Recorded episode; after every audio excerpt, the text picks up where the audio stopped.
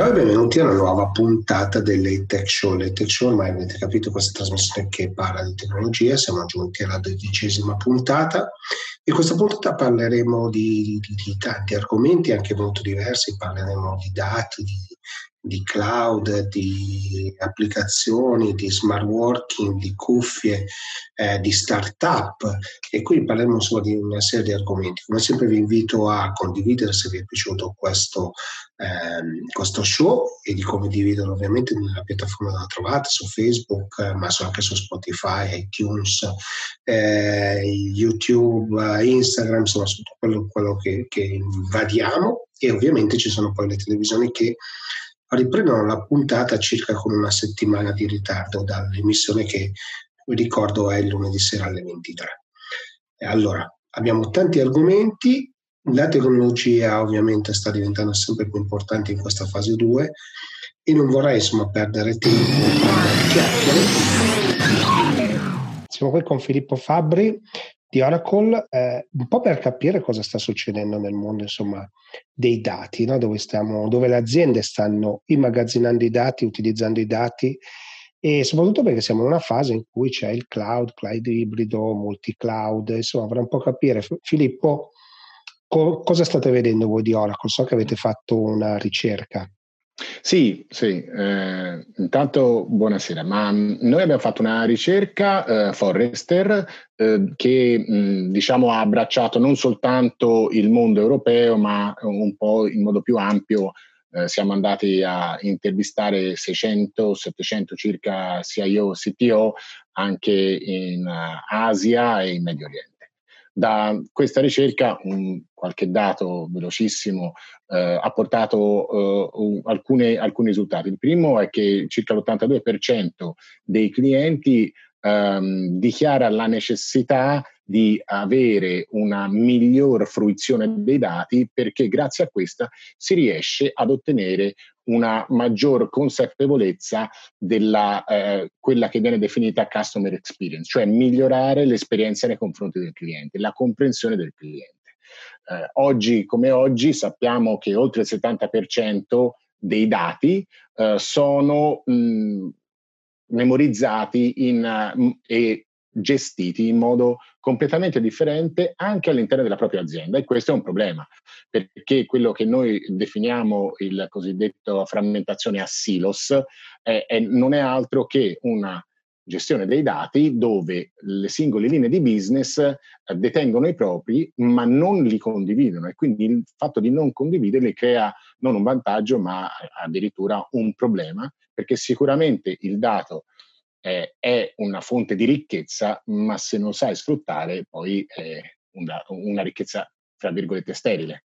L'evoluzione dei dati che ci sono stati negli ultimi dieci anni hanno trasformato l'esperienza del dato stesso, cioè se prima eh, partivamo da dati strutturati e quindi modello tabulare, oggi soltanto il 31% è rimasto dato strutturato, tutto il resto è dato destrutturato, eh, dove abbiamo circa un 18% di, di, testi, poi abbiamo video, abbiamo eh, file musicali, e fotografie e quant'altro.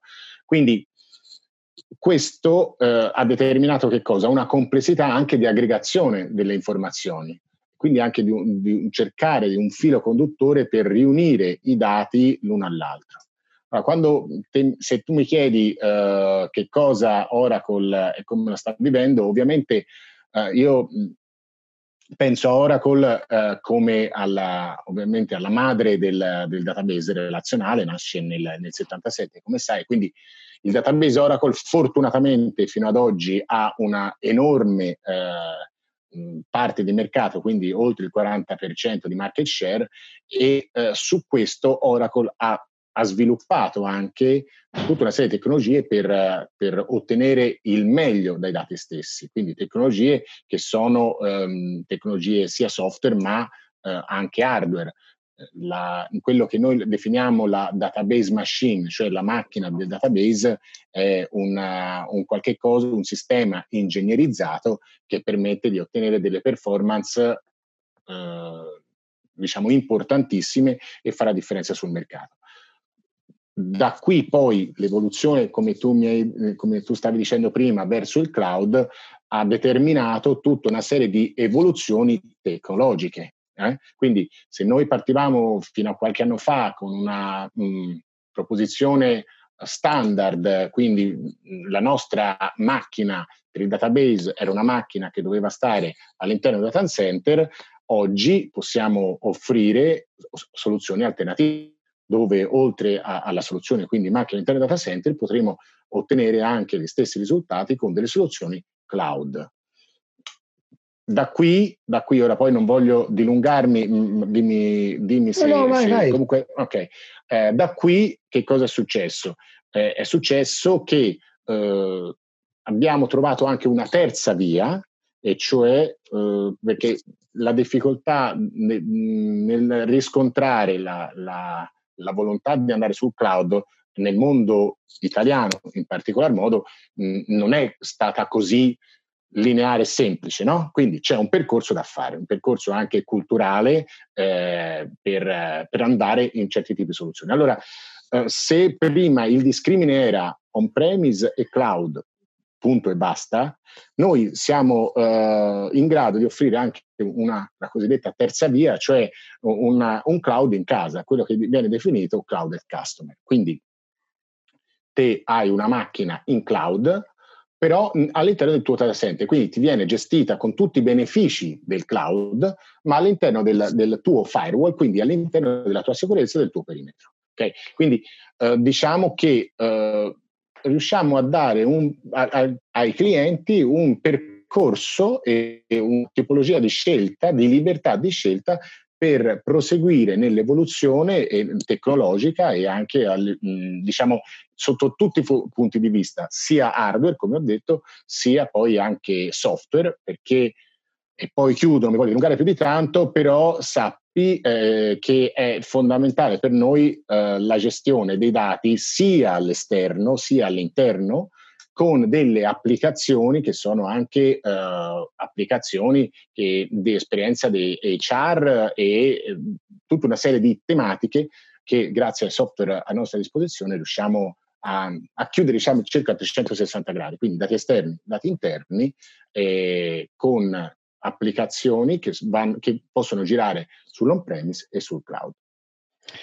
Certo, sul cloud che insomma c'è stato questo annuncio con Zoom, che era un'azienda che fino a dicembre conoscevo io e pochi altri, che invece è diventata una delle, certo. delle star no, della borsa no, e che è passata sul vostro cloud, quindi c'è stato questo annuncio, quindi sul cloud state decisamente investendo. Detto questo, poi se guardiamo e, e ci fermiamo all'Italia, ci sono magari dei, dei settori che faticano, cioè se penso alla, alla, pubblica amministrazione o se penso anche al commercio stesso, eh, siamo indietro, no? Quindi che cosa pensate che si possa fare?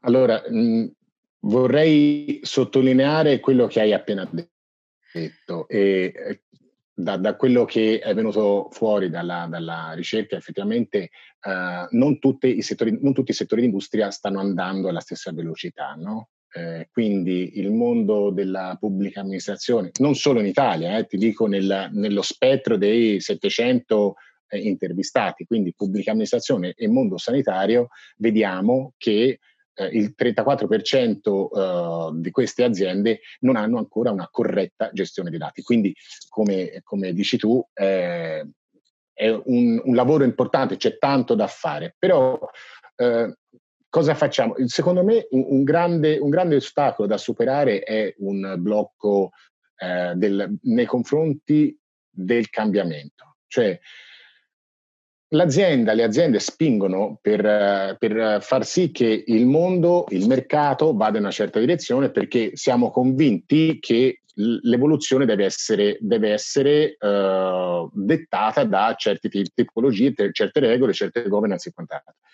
Il cambiamento però non è così semplice da far accettare al cliente stesso. Quindi in questo momento uh, noi stiamo parlando con i nostri clienti tramite Zoom, eh? in particolare nello specifico, però stiamo parlando con i nostri clienti e stiamo da anni lavorando su una gestione del cambiamento e sfruttando proprio la qualità del dato. Quindi secondo me se riuscissimo a trovare no, un, dire, un, connubio fra un, un, cambio di atteggiamento, un approccio diverso all'innovazione, probabilmente conquistandoci la fiducia del cliente, perché questo deve essere, ecco, con la tecnologia che abbiamo a disposizione, sicuramente anche quel 34% di, di gap che il mondo della pubblica amministrazione e delle aziende sanitarie in questo momento stanno mostrando, probabilmente potremo, potremo coprirlo. Perché chiudo dicendoti che la tecnologia c'è, eh, la qualità della tecnologia c'è, le soluzioni ci sono, non dobbiamo in questo momento inventarci niente di più, nel senso ovviamente andremo avanti nella, nello sviluppo e quant'altro, però oggi avremo tutte le carte in regola per poter far sale, fare il salto di qualità ai nostri clienti. C'è questo sforzo culturale che secondo me è ancora sul quale dobbiamo lavorare. Che è poi il, uno dei miei punti di, di, insomma, su cui batto sempre, no? cioè, ah. dobbiamo fare un salto culturale sotto tutti i punti di vista. No? Hai toccato, andiamo verso la conclusione, hai toccato il tema no, del, del, del, di tutto ciò che riguarda la sanità, la pubblica amministrazione. C'è un problema ovviamente di fondo che è una questione di, di investimenti. No? Detto questo, però, l'innovazione penso che mai come in questo momento possa essere alla portata di tutti, anche economicamente, no? cioè riuscire a cambiare oggi tutto sommato potrebbe costare non una fortuna come una volta. No? Cos'è il freno? Cos'è che frena? Non, non dico la pubblica amministrazione perché lì è, è chiaro, ma una piccola media azienda italiana a cambiare. Qual è il freno? E non può essere solo la cultura, no? No, ehm, allora secondo me ancora non c'è la percezione della, mh, della capacità di, di, governance dei dati stessi. Cioè essere gelosi dei propri dati, eh, perché le aziende ovviamente sono gelose dei propri dati, implica la, la gestione degli stessi. Quindi una volta che noi ab- abbiamo smarcato la, la confidenza e quindi ottenuto la confidenza dei clienti nella sicurezza del dato e nella gestione con governance eh, precise, secondo me un punto, un passaggio importante può essere questo. E poi eh, eh, la percezione del, della, dell'importanza dei dati è qualcosa che ancora, mh, ancora non, non è secondo me non è ancora matura. Vorrei fare un piccolo esempio. Uh, qualche tempo fa io avevo, uh, avevo, letto da qualche parte, ora non, non, mi ricordo nello specifico, uno studio che era stato fatto sulla, uh, sul binomio, sull'abbinamento di una informazione meteorologica con la vendita dei croissant. Allora, sembrerà fa sorridere quando lo racconto, era stato fatto uno studio dove si evinceva che questa linea di questa mh, catena di negozi di, di croissant aveva una diminuzione di vendita quando c'era il sole. Allora, sembra paradossale, ma se tu riesci a, abbinare due dati che sono completamente slegati l'uni dagli altri, questo significava ottimizzazione di business, maggiore efficacia, minori resti e quant'altro. Quindi aveva del, un, un'efficienza eh, molto superiore. Allora, la qualità dei dati, la, riuscire a trovare un, da dato un, un elemento A un elemento B, un terzo dato di sintesi che era implicito ma che non, era, non, era riusci- non, non si riusciva fino a quel momento a capire, secondo me questo dà dei vantaggi. Le aziende non hanno a questo punto eh, la, probabilmente la percezione di quanto possono essere efficaci l'uso intelligente, l'uso avanzato dei dati.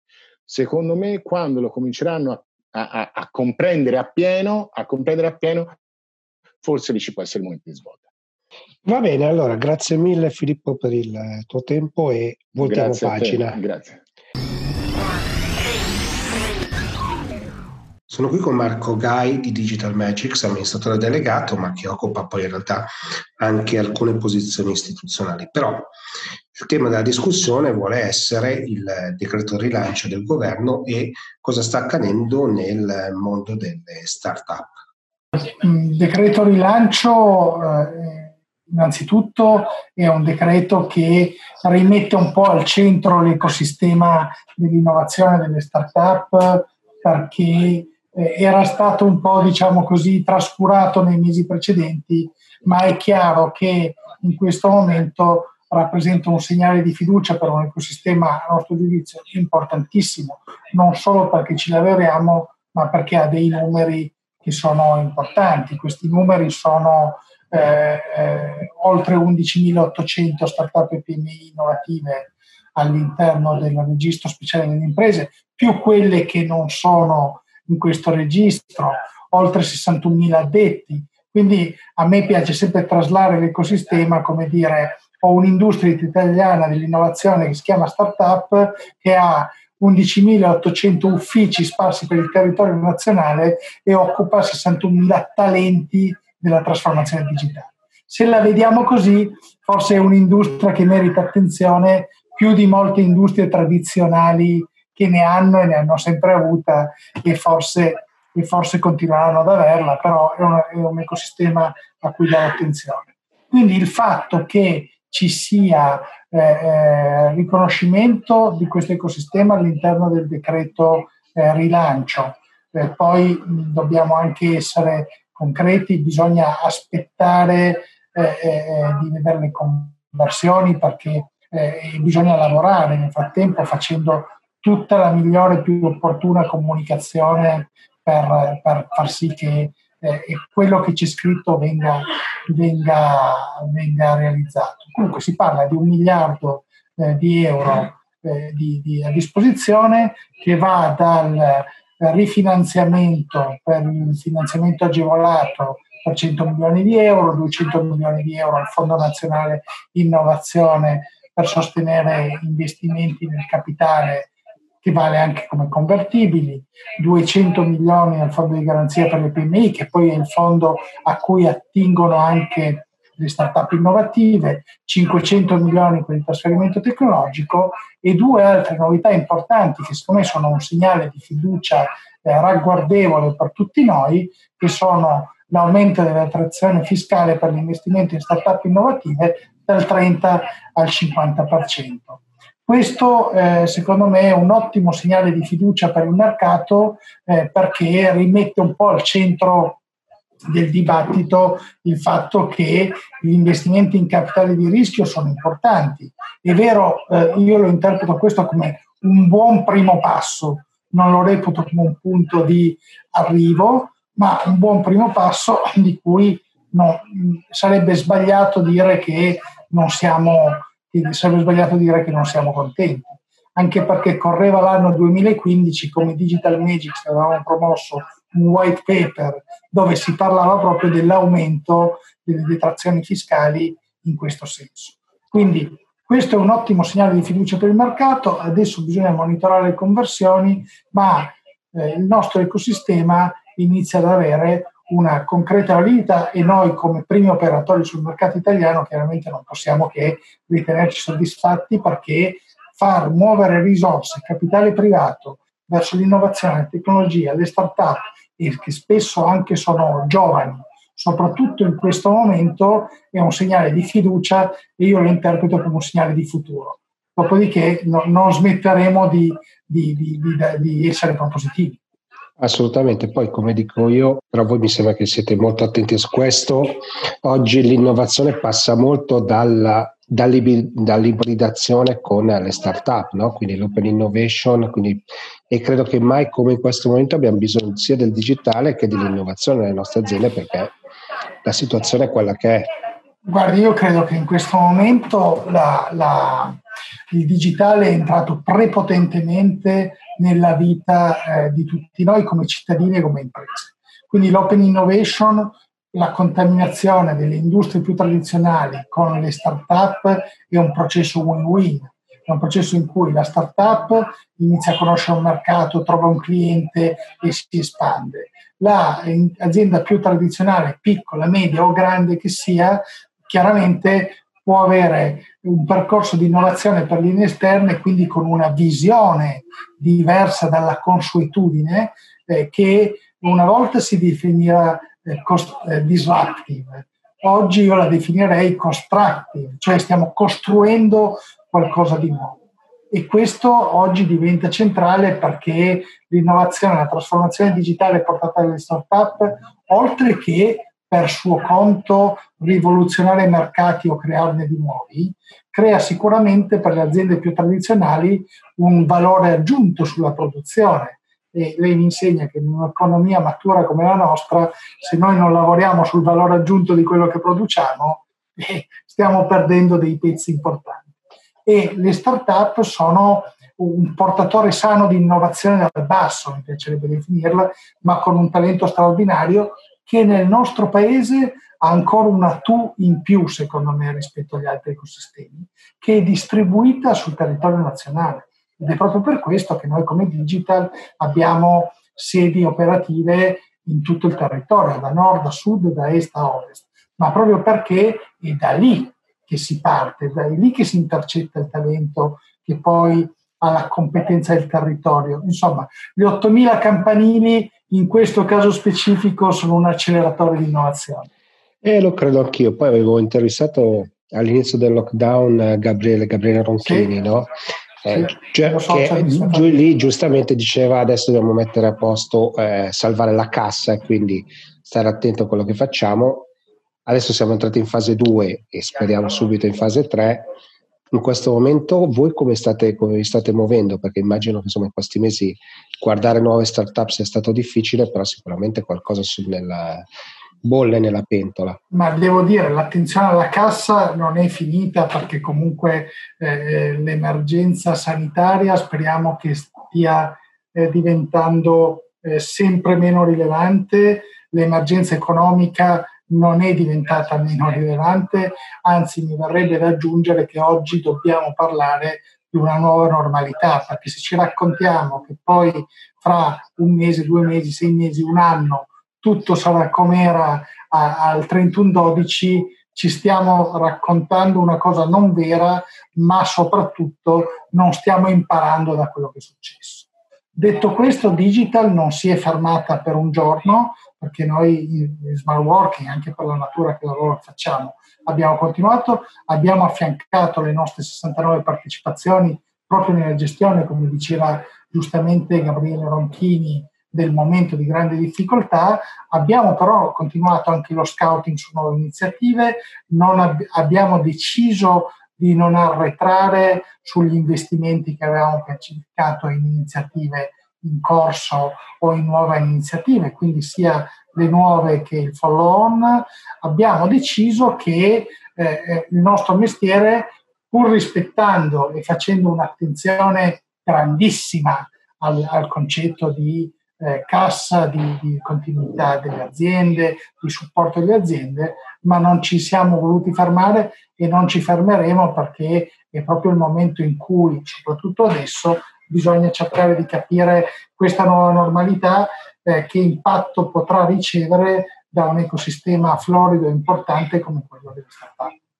Beh, grazie mille Marco per eh, la piacevole chiacchierata, insomma auguriamoci che davvero per le start-up possa nascere una nuova stagione e voltiamo pagina.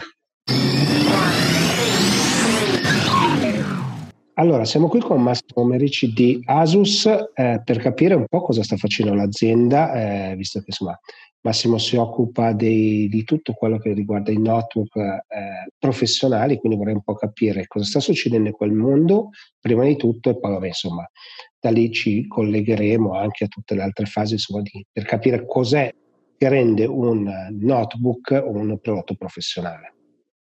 All'interno della parte PC abbiamo i notebook eh, per così dire, professionali. Noi abbiamo una gamma piuttosto, piuttosto, vasta, diciamo che abbiamo una soluzione, diverse soluzioni che possono soddisfare, spero e penso, a 360 gradi le aziende. E innanzitutto voglio ovviamente evidenziare che eh, le caratteristiche dei prodotti professionali sono ovviamente uniche. Eh, innanzitutto eh, i nostri prodotti eh, diciamo, superano i test military grade questo fa sì che eh, per ottenere questa certificazione siano praticamente eh, testati sotto condizioni di stress eh, come ad esempio caduta, urto, vibrazione, alte e basse temperature umidità, esposizione alla sabbia e alla polvere. Ovviamente poi sorpassando queste, questi test eh, hanno questa eh, etichetta eh, military grade. Diciamo che in, eh, questa cosa in regime di smart working è sicuramente un aiuto perché sappiamo che abbiamo figli che girano per casa e di conseguenza forse proprio in questo momento un prodotto del genere, se il figlio prende il sopravvento sul proprio, sul proprio notebook, potrebbe fare ovviamente al, al, caso, al, caso, al caso giusto in sostanza. E ovviamente poi eh, questi tipi di prodotti, eh, diciamo definiti commercial, sicuramente hanno delle caratteristiche anche di eh, ergonomia che fanno la differenza. In questo momento mi aggancio di nuovo allo smart working, eh, a casa non si ha la possibilità, ad esempio, di eh, avere il secondo schermo, di lavorare con una tastiera esterna. Di conseguenza ci dovrebbe essere un, un prodotto, un modello, una serie che soddisfi perlomeno in parte le esigenze di chi lavora a casa. Noi ad esempio abbiamo tra le varie caratteristiche disponibili eh, le cerniere ergolift. In pratica quando uh, si alza, quando si apre il prodotto, eh, la tastiera sale, di conseguenza si è messi nelle migliori condizioni per, per digitare, cioè abbiamo una migliore ergonomia.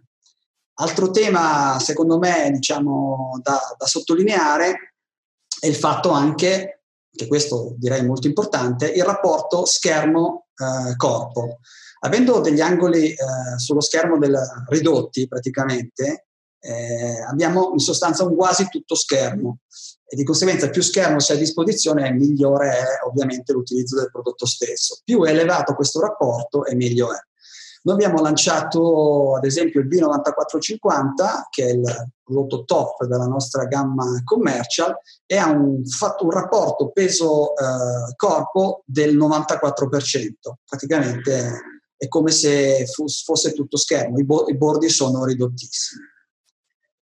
Per andare avanti posso ovviamente anche evidenziare il discorso della sicurezza. Eh, importante che questi prodotti abbiano delle caratteristiche che fanno sì di, essere, insomma, di prevenire eventuali attacchi esterni. Eh, parto con la webcam che sembra una, come dire, segno di cui, ma in questo momento invece è fondamentale. È. E di conseguenza il fatto di avere il, la possibilità di chiudere la webcam è sicuramente una cosa, eh, una cosa interessante. Oltre a questo abbiamo il fingerprint e il TPM per evitare praticamente attacchi da parte esterna eh, sul, sui propri dati. Il prodotto abbiamo, ovviamente abbiamo anche imparato in questo periodo di smart working no? che prima cercavamo il prodotto eh, ultra leggero, ultra, mentre abbiamo imparato che insomma, la, la, la, potenza di calcolo è tornata a farla da padrona, corretto? Sì, diciamo che ma io direi che il fatto di avere il prodotto ultra leggero in questo momento non è che implica di avere un prodotto con prestazioni certo. eh, scarse, tutt'altro. Diciamo che nel corso degli anni poi tenendo conto che Asus ha al proprio interno la ricerca e sviluppo, abbiamo oltre 5.000 ingegneri, diciamo che eh, sono 5.000 professionisti, nostro, la nostra ricerca sullo sviluppo dei prodotti è sicuramente un forte, un forte diciamo, tratto distintivo del nostro brand.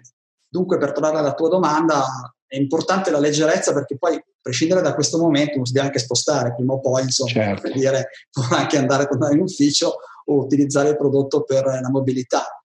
Però deve essere leggero. E come dici tu, eh, questo però eh, non, ci deve essere un buon rapporto tra leggerezza e prestazioni.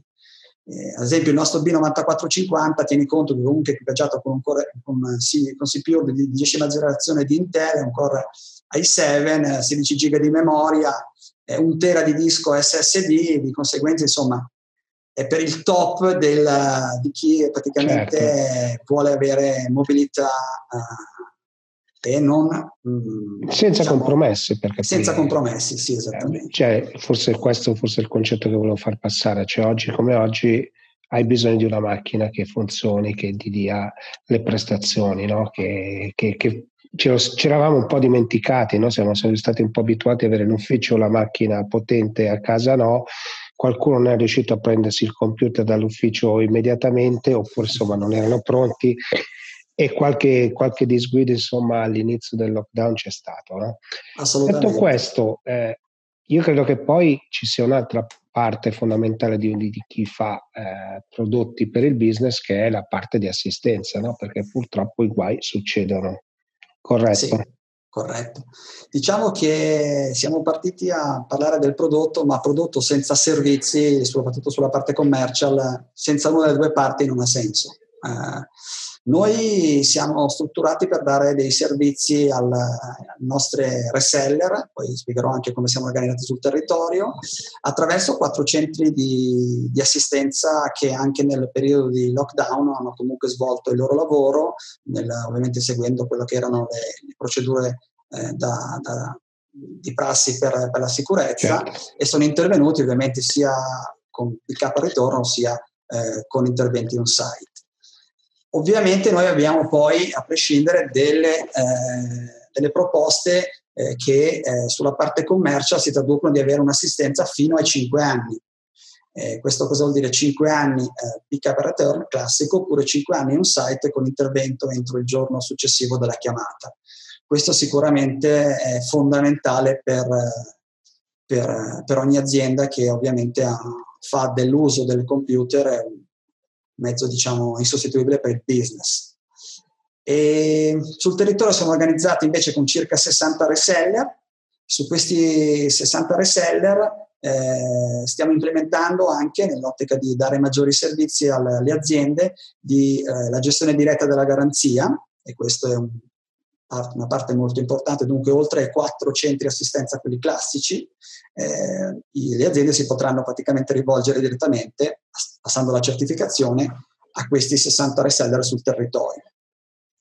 E nell'ottica sempre dei, dei, servizi abbiamo implementato, comunque stiamo implementando anche dei servizi finanziari per le aziende tramite reseller, in maniera tale che cioè, potrà gestire il noleggio a lungo termine, piuttosto che finanziamenti di vario tipo per aiutare chiaramente le aziende. In questo momento ovviamente potrebbe essere cosa ovviamente più che gradita. Anche perché insomma tutte le aziende hanno capito che non si può più prescindere da questi strumenti, no? quindi sì, sì, sì, mai come oggi credo, anzi io mi domando perché dal punto di vista statale non ci siano stati degli incentivi forti perché secondo me c'è bisogno sia lato professionale ma lato consumer o delle scuole, insomma c'è proprio bisogno, necessità di rinnovare un po' il parco macchine. Un'altra informazione che mi sembra importante è che in sostanza eh, il nostro mercato sulla parte PC in generale è molto piccolo in relazione alla popolazione.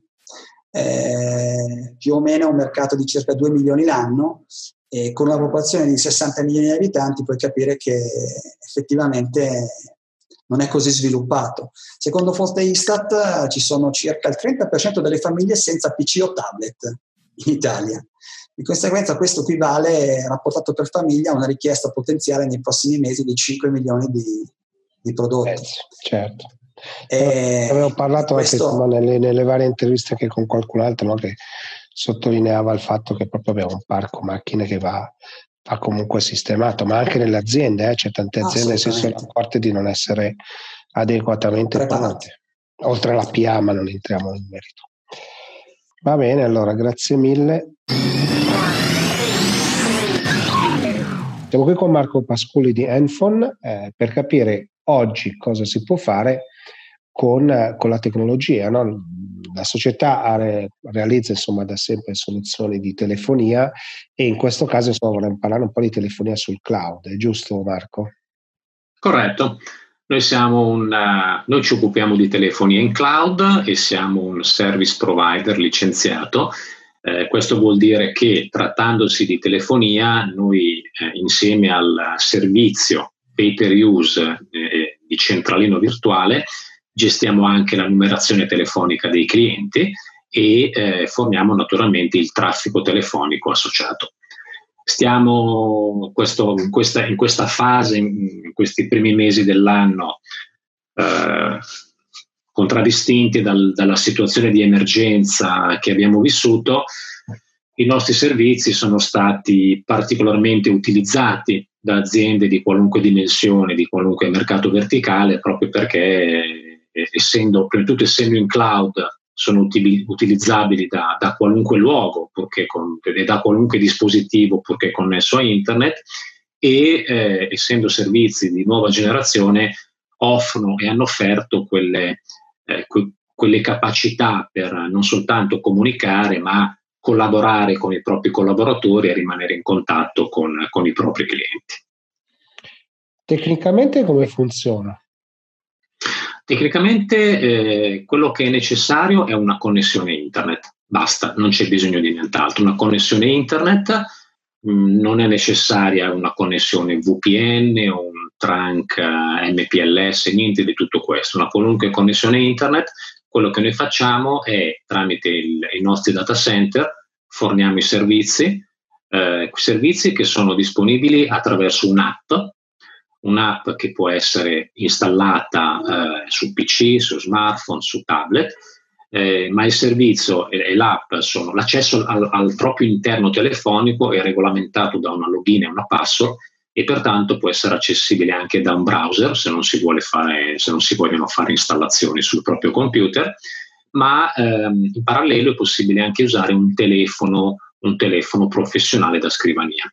Ogni interno telefonico si può associare fino a nove dispositivi proprio perché eh, il mio interno telefonico può essere utilizzato per chiamare o per ricevere chiamate eh, dovunque, in qualunque momento.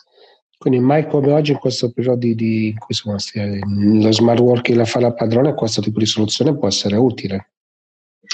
Sì, direi per molti è proprio fondamentale. Fondamentale, infatti, quello che abbiamo, quello che abbiamo assistito in queste settimane, eh, abbiamo, abbiamo, proprio vissuto come le aziende eh, sono, erano eh, strutturate tecnologicamente, perché eh, una, una, percentuale non particolarmente elevata, ahimè, di aziende era già eh, equipaggiata per fare eh, lavoro nomadico, remoto, in piena autonomia eh, la maggior parte ha vissuto questo shock, perché di shock si è trattato, in emergenza e molti hanno ricorso a strumenti più o meno consumer, perché poi di fatto quello che è disponibile in tempo reale via web sono tool consumer eh, che per fortuna sono disponibili e hanno, hanno, hanno permesso alle, alle, persone di continuare a, a essere parte del proprio business. Eh, farlo poi in modo professionale e integrato con la propria, la propria, azienda è un po' diverso e adesso stiamo vivendo in questa prima fase di rientro alla normalità eh, il seguito delle riflessioni che le aziende hanno fatto e che sono per fortuna molto spesso legate a ok, bello, meno male questi tool ci hanno salvato la vita, adesso vediamo come possiamo renderli professionali e, e funzionali al mio business. Assolutamente. In più, se non sbaglio, la vostra soluzione permette anche di fare eh, le audioconferenze, no? quindi riuscire a connettersi più colleghi contemporaneamente, corretto?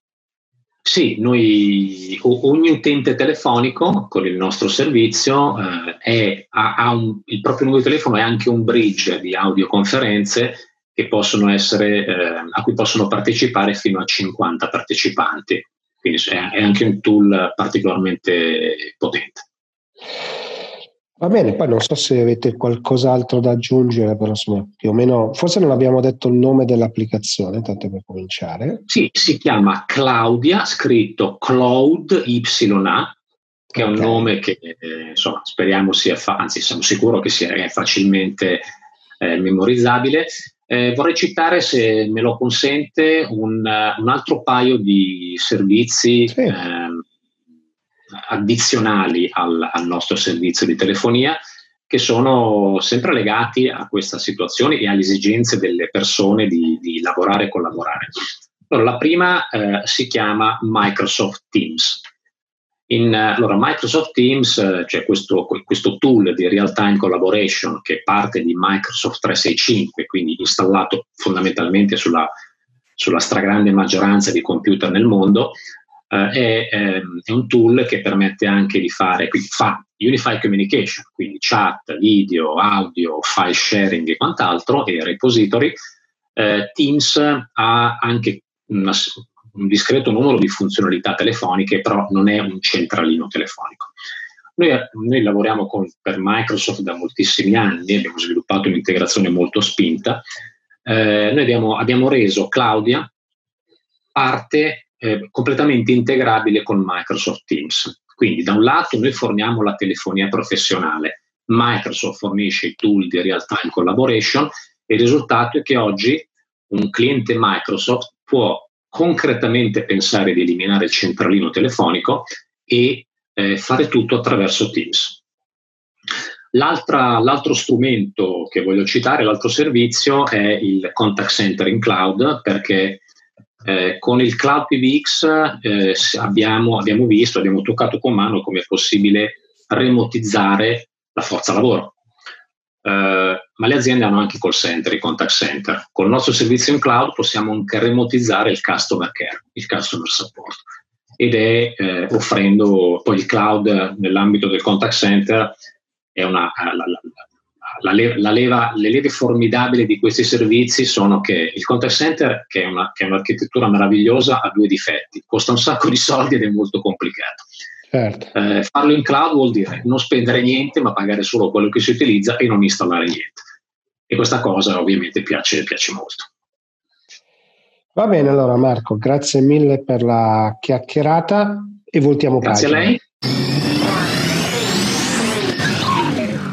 Siamo qui con Luca Barbarossa di Jabra, un po' per capire cosa sta succedendo insomma, nel mondo dello smart working, visto che insomma, hanno qualcosa da dire e le cuffie che sto indossando insomma significano qualcosa, ma soprattutto perché eh, in questa fase insomma eh, direi che abbiamo, abbiamo, provato un po' di tutto. Quindi Luca, eh, cos'è che ci puoi raccontare?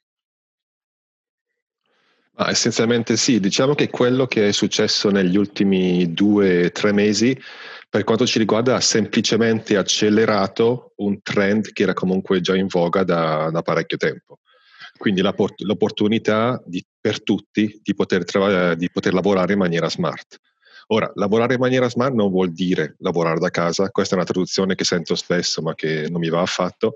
Lavorare in maniera smart significa semplicemente essere, avere la possibilità di avere flessibilità in termini di dove lavoro. Quindi oggi il lavoro non è più un luogo verso cui recarsi, ma è assolutamente qualcosa che va fatto. E ovviamente una certa maturità tecnologica già presente dal punto di vista hardware, dal punto di vista software, ma anche dal punto di vista delle infrastrutture stesse, che ci permette appunto di poter lavorare ovunque senza avere alcuna perdita.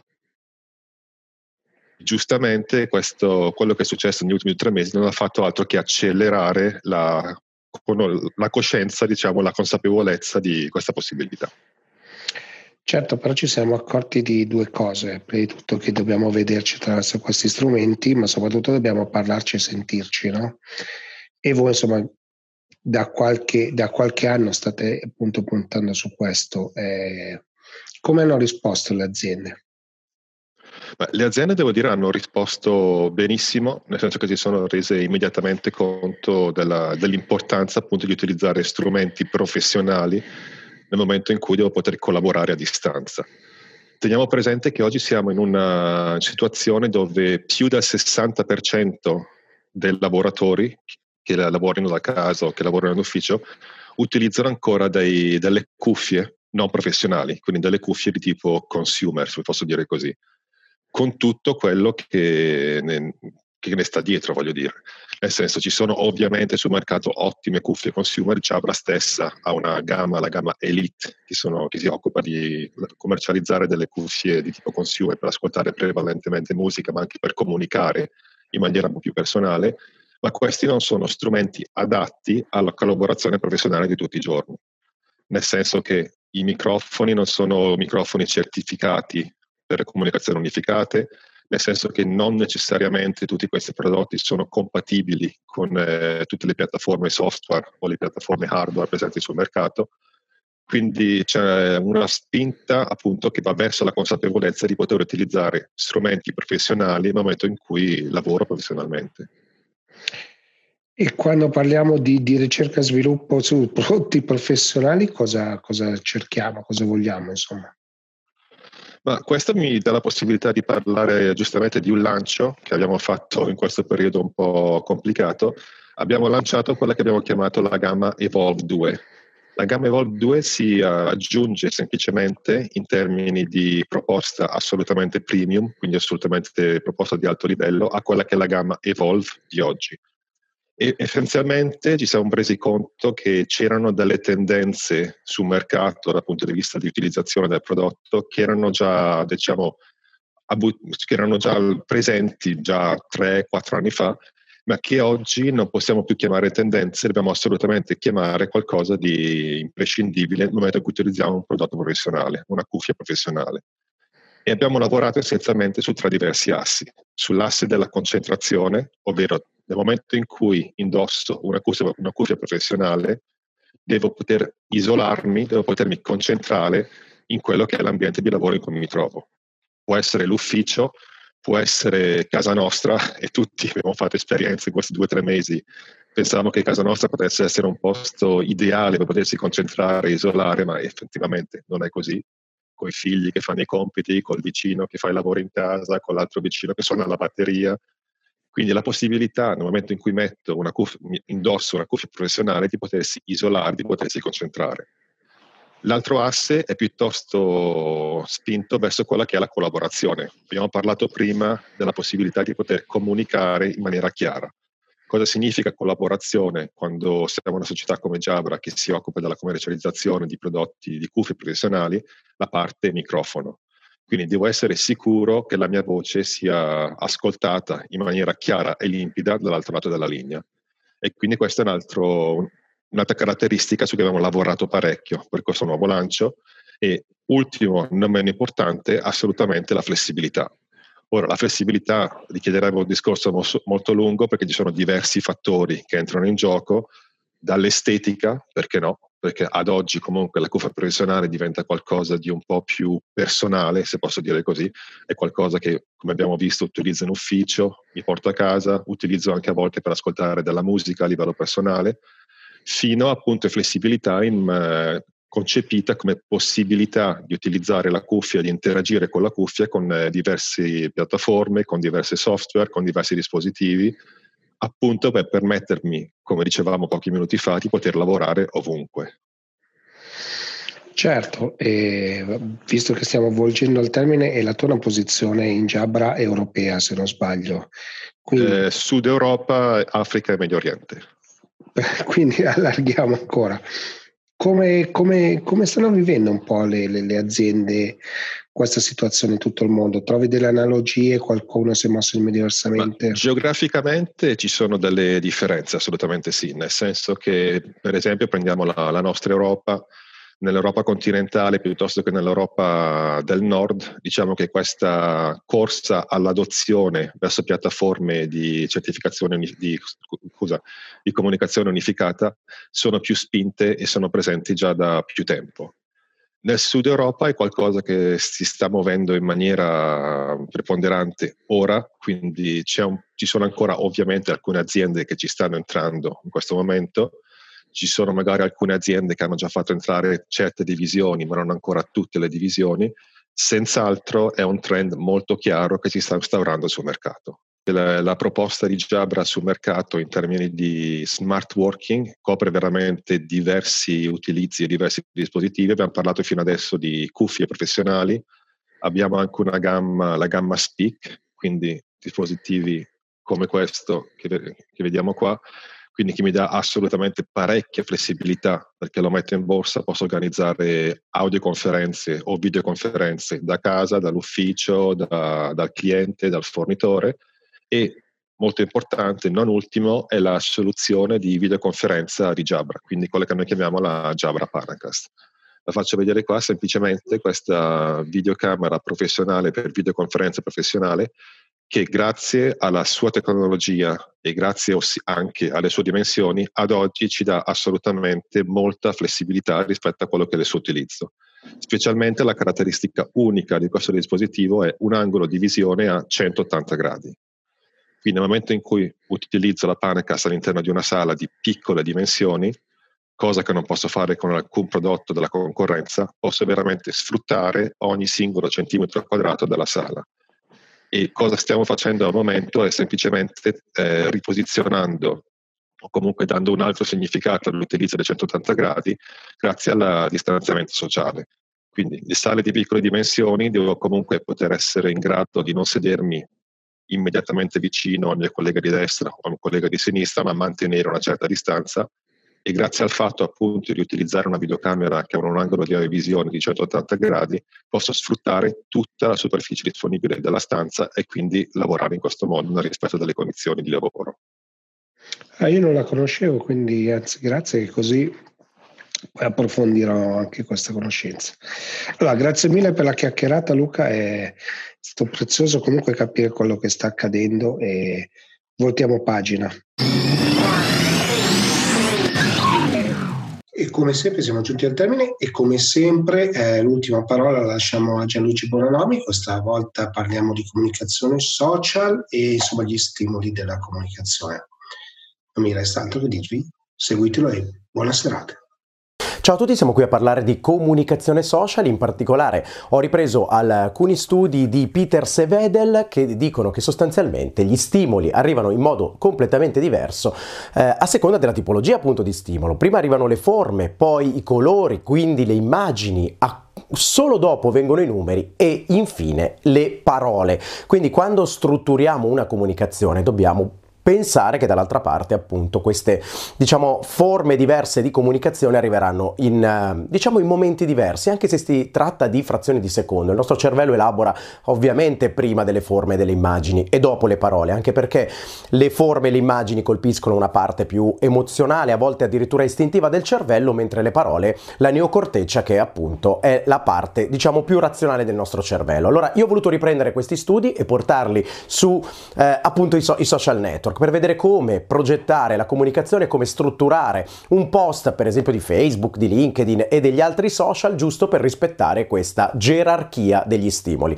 Allora voglio prendere e farti vedere una, un'immagine che ho trovato online che ha provocato in me quel famoso stop the scroll che è appunto il fermarsi sulla bacheca mentre stai eh, navigando tra tutti i contenuti e ti fermi proprio su quello. Eh, come vedi già da, all'inizio questo, mh, mm, chiamiamolo così, così post particolare ci eh, attira la nostra attenzione. Dal punto di vista delle forme c'è qualcosa che non ci torna, qualcosa di insolito, uno schema insolito e quindi comunque questo attira la nostra attenzione. In seconda battuta i colori sono tenui di base come immagine, ma sono contrastati con una scritta su una banda gialla che attira fortemente la nostra attenzione.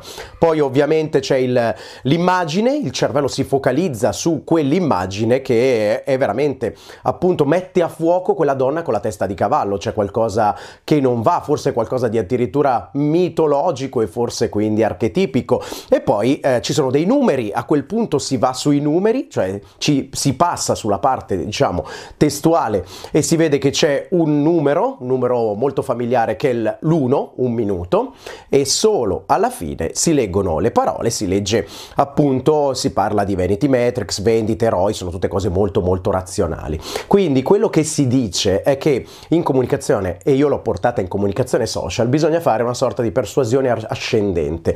Bisogna partire dalla parte, diciamo, più antica, eh, ancestrale del cervello, che è il cervello rettile, poi passare alla parte più emotiva, fino ad arrivare alla neocorteccia. In questo caso, secondo me, il risultato da Nunik è stato assolutamente raggiunto. Quindi ricordate, lo ripeto, la gerarchia dei, eh, diciamo, degli stimoli eh, dal punto di vista visuale e cognitivo sono appunto prima le forme, poi i colori, poi le immagini, i numeri e infine le parole.